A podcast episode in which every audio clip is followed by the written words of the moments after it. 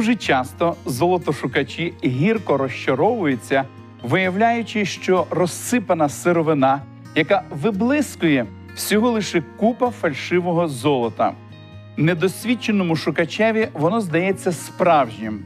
Щоб це перевірити, необхідно зробити аналіз. Для цього досить однієї краплі сильного розчину кислоти. Якщо золото фальшиве, воно розчиняється в кислоті, а якщо справжнє, то метал не зміниться. Той же принцип може допомогти відрізнити істину від обману і в релігійному світі, який сьогодні надзвичайно розділений. Тільки християнських конфесій налічується більше тисячі, і кожна з них претендує на володіння істиною. Людині, яка знаходиться в пошуку істини, буває дуже важко. Сьогодні разом з вами ми займемося пошуками відповіді на непросте, але надзвичайно важливе запитання: як відрізнити істину від обману? Для цього нам необхідно розглянути звістку трьох ангелів з 14 розділу книги об'явлення. В шостому та сьомому віршах 14 розділу написано: І побачив я іншого ангела, що летів серед неба, і мав благовістити вічну Євангелію мешканцям землі, і кожному людові, і племені, і язику, і народові. І він говорив гучним голосом: Побійтеся Бога та славу віддайте йому, бо настала година суду Його, і вклоніться тому, хто створив небо і землю, і море, і водні джерела.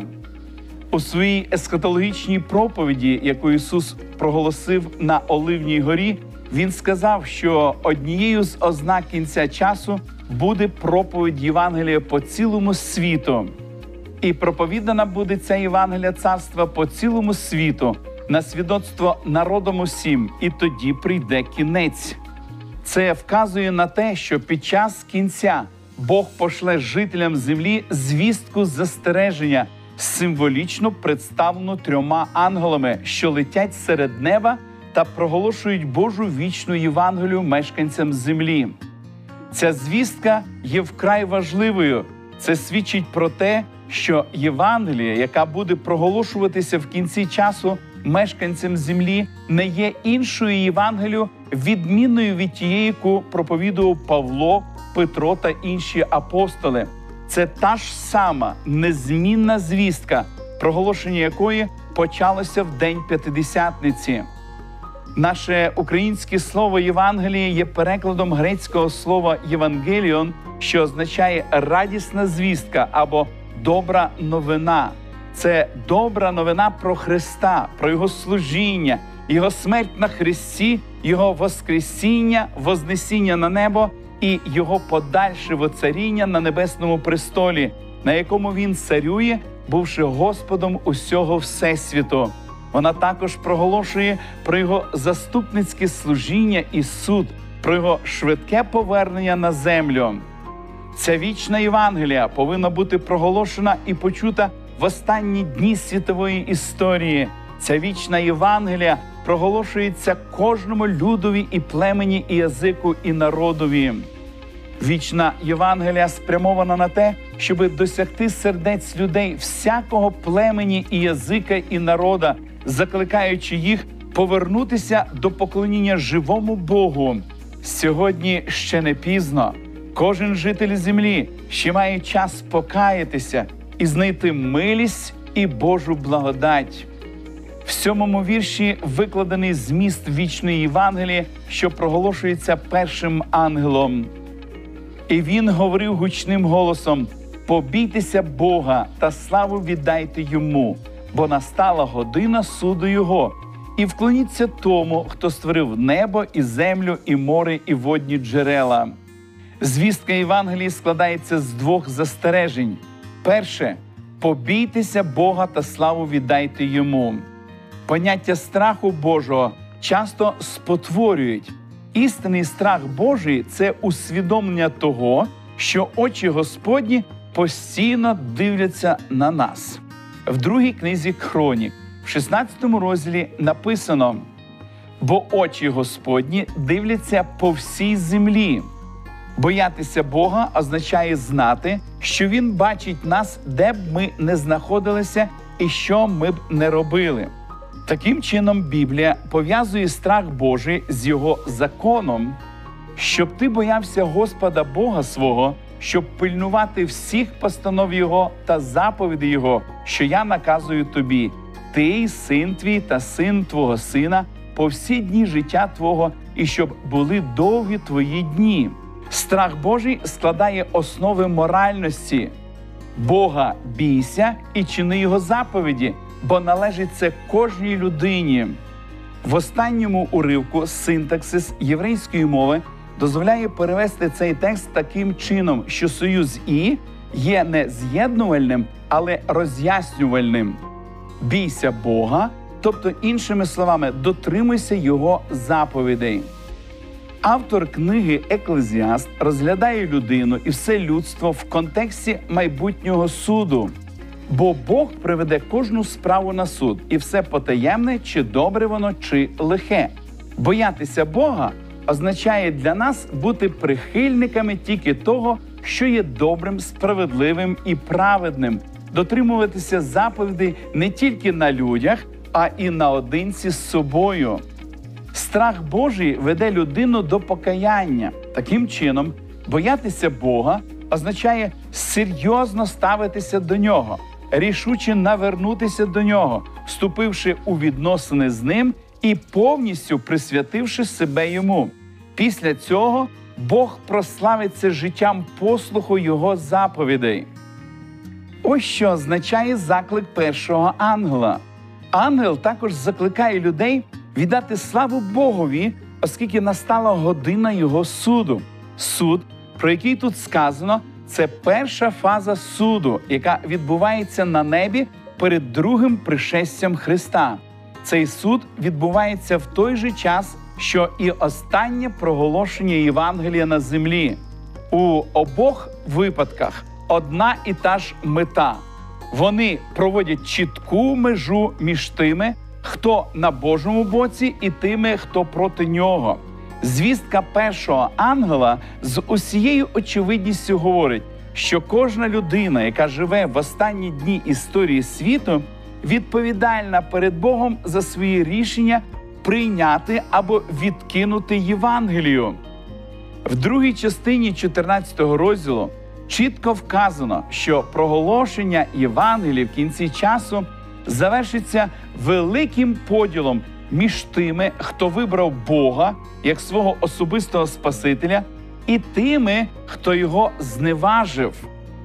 Христос прийде віддати кожному по ділах Його. Отже, відповідно до першої ангельської звістки, суд в кінці часу для тих, хто обрав Ісуса своїм Господом і Спасителем, це добра новина про звільнення, яке наближається. Однак для тих, хто не прийняв Господа як свого особистого Спасителя, слово про суд всіляє страх.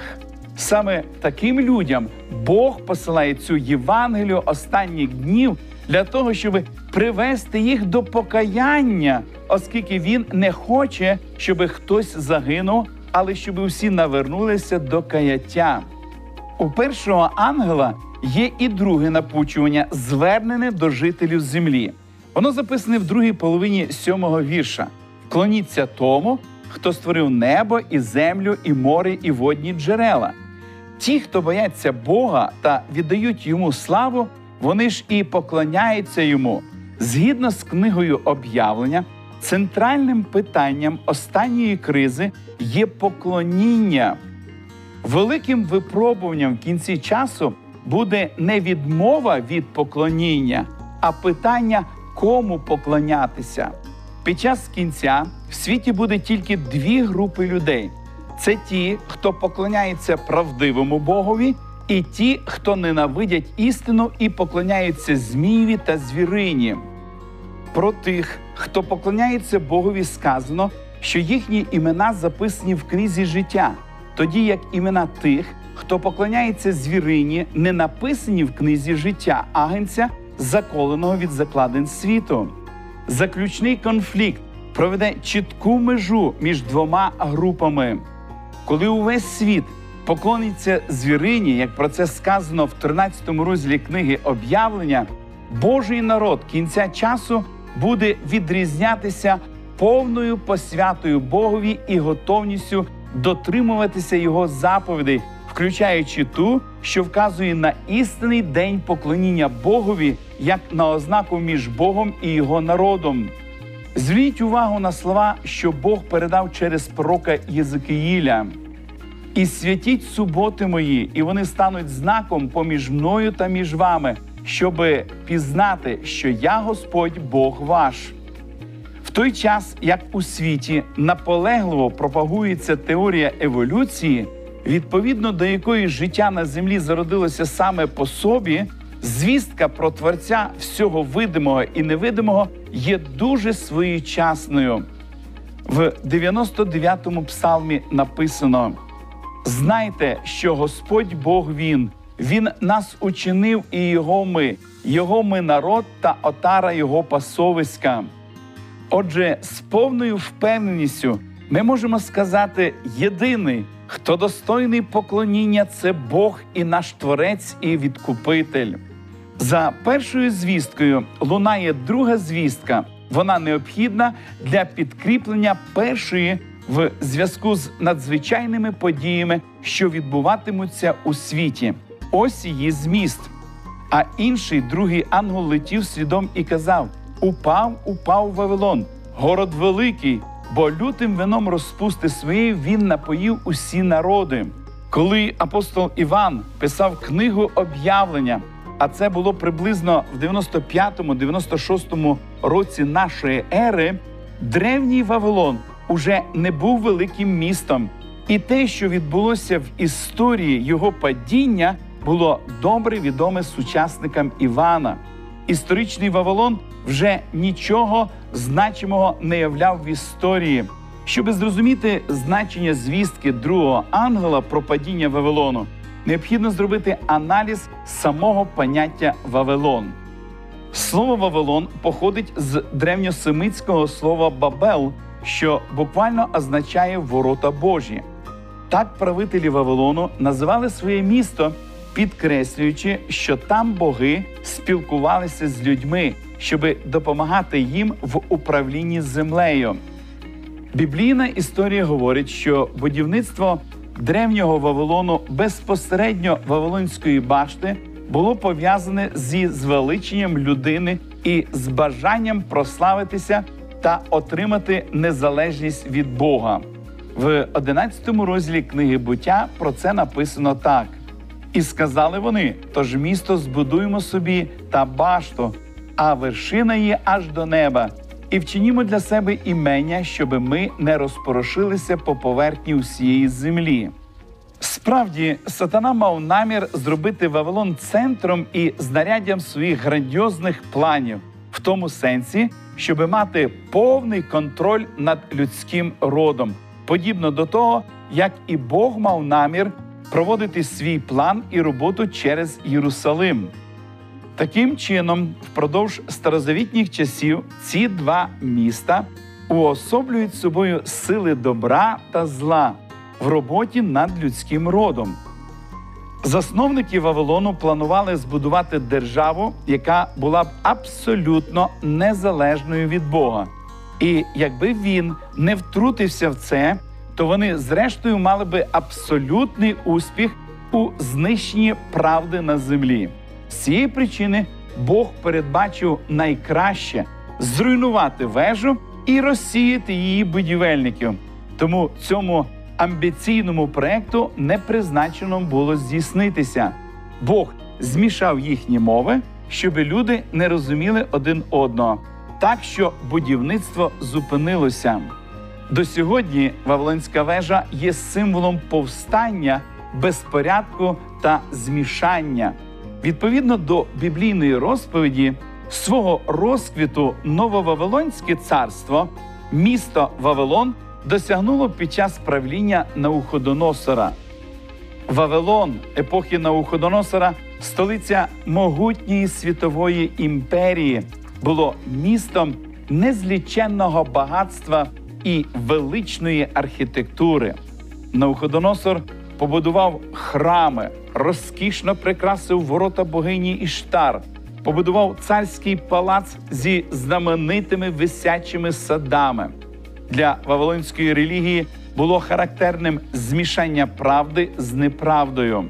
Вавилоняни володіли астрологічним календарем, згідно з яким кожен день тижня був присвячений якійсь планеті. Перший день тижня, цебто неділя, був присвячений сонцю. Саме в цей день і поклонялися вавилоняни Богу Сонця. В п'ятому розділі книги пророка Даниїла описані останні години Великої імперії напередодні її падіння. Місто знаходилося в облозі. Мідоперська армія готувалася до захоплення міста. В той час Валтасар влаштував царський бенкет, під час якого відбувалося масове сп'яніння та знущання над юдейськими святинями. Саме в цей час з'явились пальці людської руки і почали писати на стіні слова божественного вироку Мене, мене текіл у парсін. Саме тієї ночі і відбулося падіння Вавилону.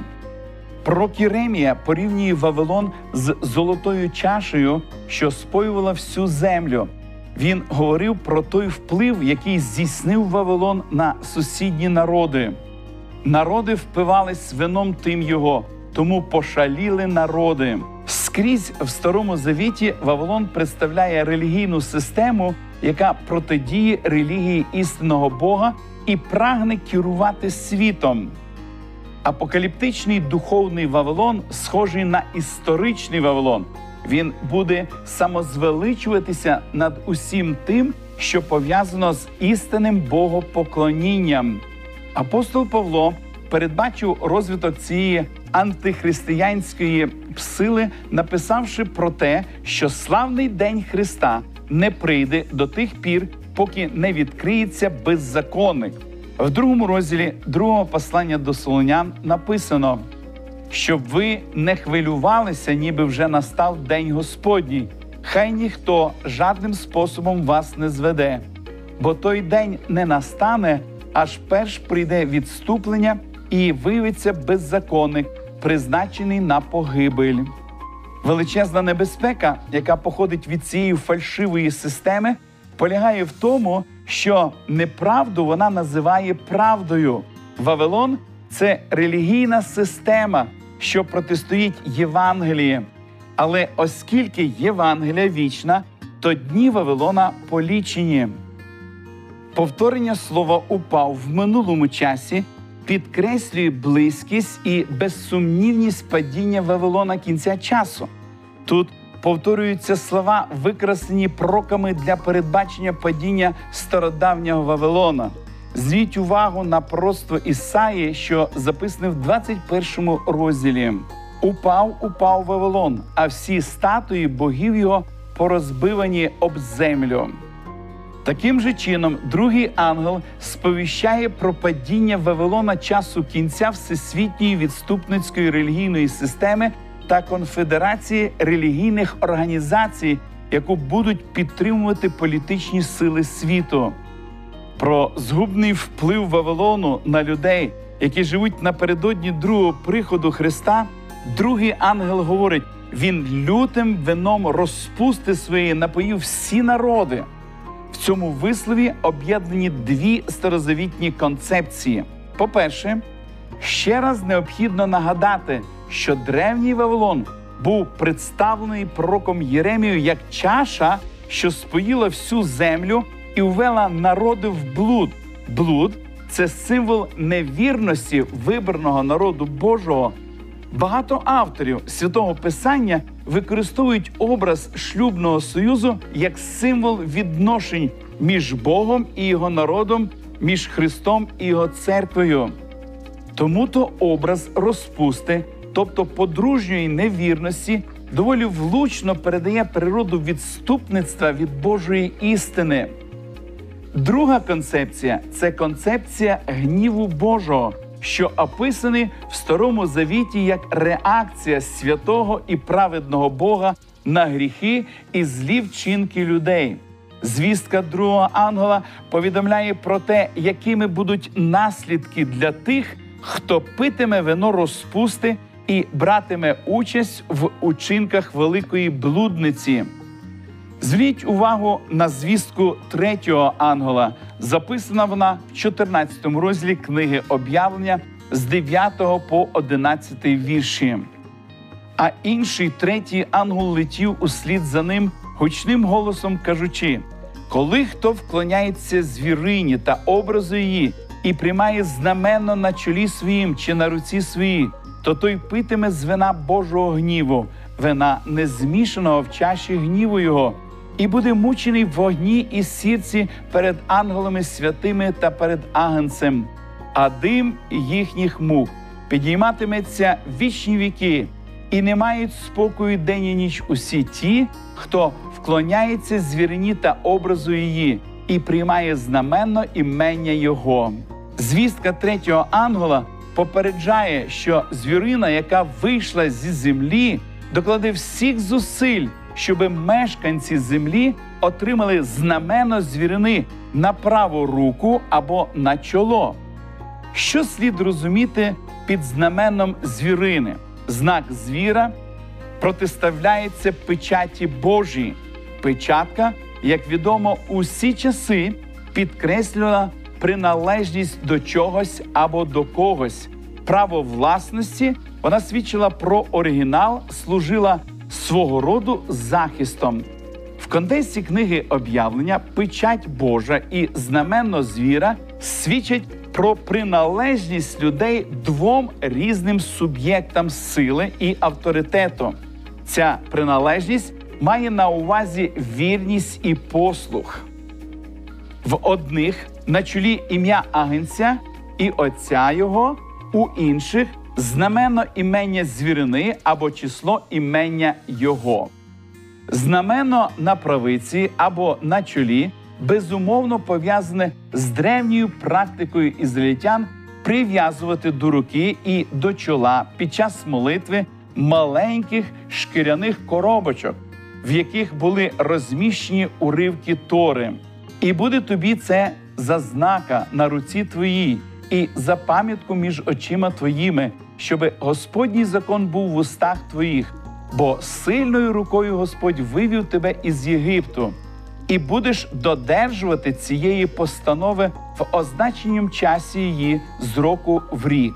Цей обряд означав усвідомлене прийняття Божої волі, що виражена в його законі, пов'язуючи на чоло, а також готовність виконувати цю волю у своєму житті пов'язуванням на руку. В законі Божому в десятьох заповідях висловлена спасаюча воля Божа щодо людини. Поклоніння Богові має на увазі послуг Божої волі та додержування у своєму житті цих моральних принципів, що викладені в його законі. Знамено звірини на чолі і на руці являє не що інше, як своєрідний виклик Богові та його законові, дискредитацію норм божественної праведності та заміни світською мораллю.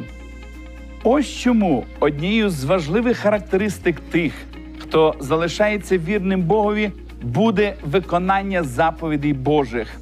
В 14 розділі книги об'явлення написано: тут терпеливість святих, що додержують заповіді Божі та Ісусову віру. Важливо звернути увагу на одну із заповідей декологу, послух, який в заключній боротьбі між добром і злом здобуде особливу значимість.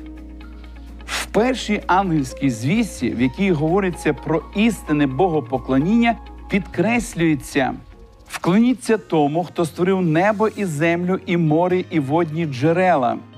В цих словах дана пряма вказівка на четверту заповідь закону Божого, яка говорить: пам'ятай день суботній, щоби святити його, шість день працюй і роби всю працю свою, а день сьомий субота для Господа Бога Твого.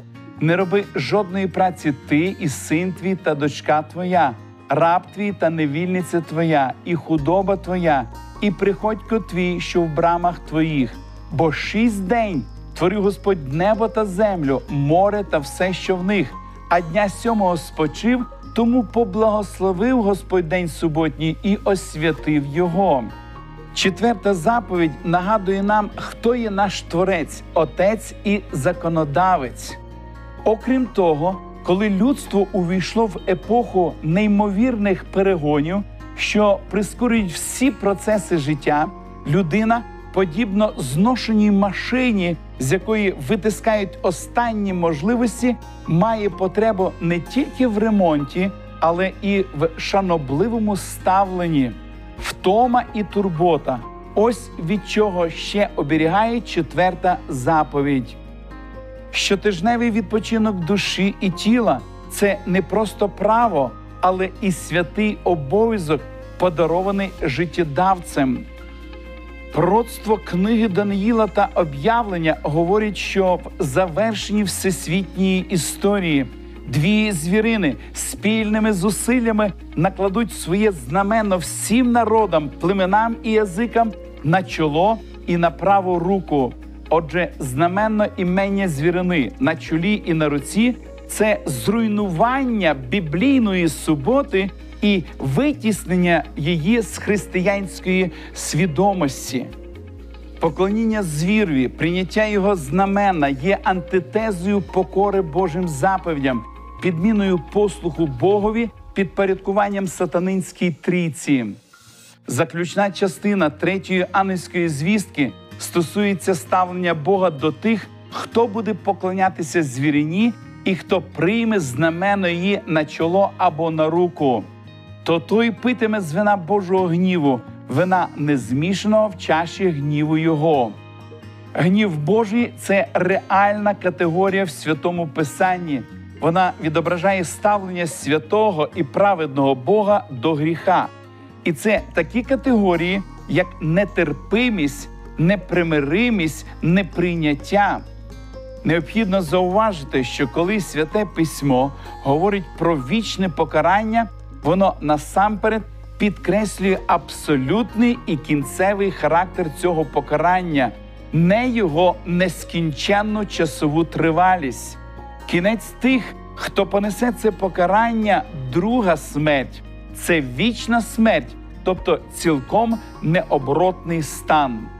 Така серйозна мова звістки третього ангела змушує замислитись кожну людину про свою майбутню долю, яка залежить від її вірності Богові і послуху Його рятівній волі.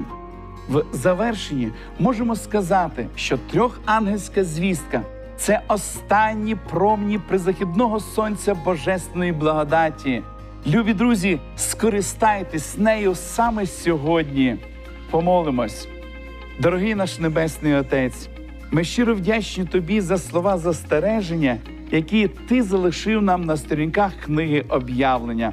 Ти застерігаєш нас від неправильної форми поклоніння. Господи, Ти залишив для нас особливий день, який даний тобою як знак між тобою і людьми твоїми. Господи, допоможи нам звернути нашу увагу на це важливе дійство, яке зроблено тобою для відокремлення тих, хто поклоняється тобі, від тих, хто не поклоняється тобі. Господи, я прошу тебе, щоб ти благословив народ наш, щоби люди нашої країни могли зрозуміти твою святу правду щоб жителі всього світу могли прийняти Твоє вічне Євангеліє і могли послідувати за тобою, адже це дуже важливо для нашого спасіння. Благослови, Господи, на цьому. Ми складаємо подяку у ніг Твоїх святих за те, що Ти нам постійно нагадуєш про те, що необхідно зробити кожному правильний вибір у житті. Молитва наша в ім'я Ісуса Христа. Амінь.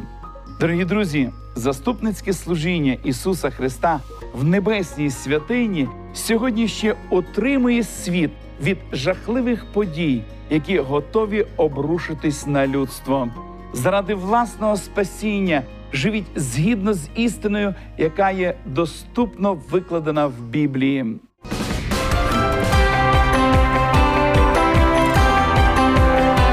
Лише світло, лише добро, лише надія.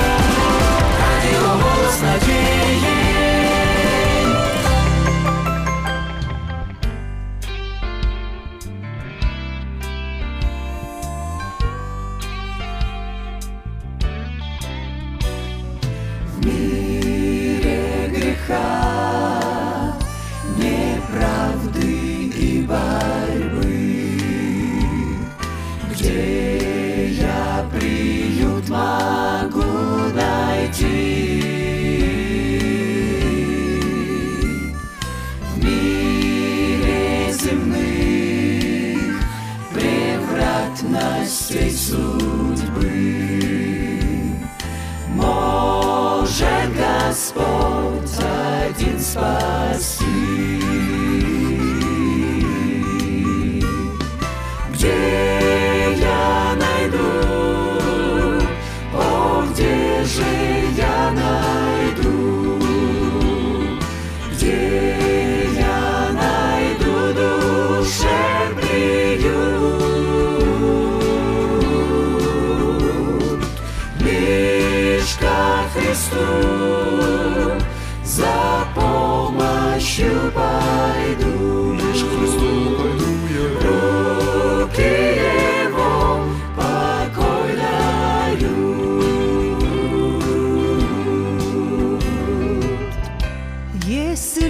пути Устану я идти.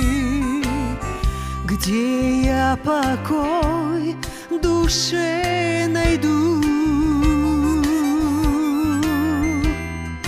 Если друзья изменят мне пути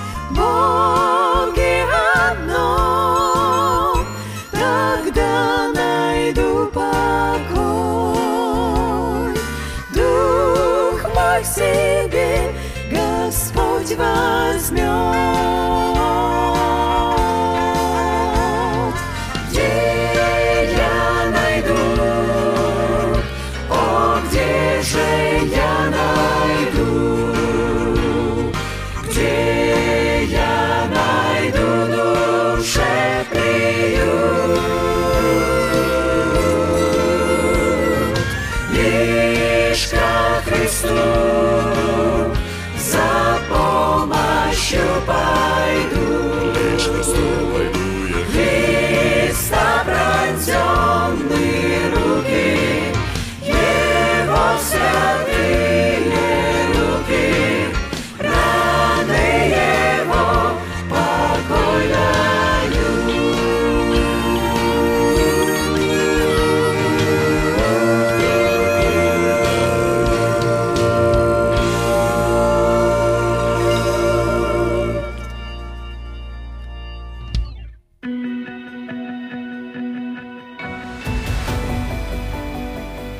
більше інформації щодо вивчення Біблії ви можете отримати за номером телефону гарячої лінії 0800 30 20 20. А я прощаюсь з вами до наступної зустрічі.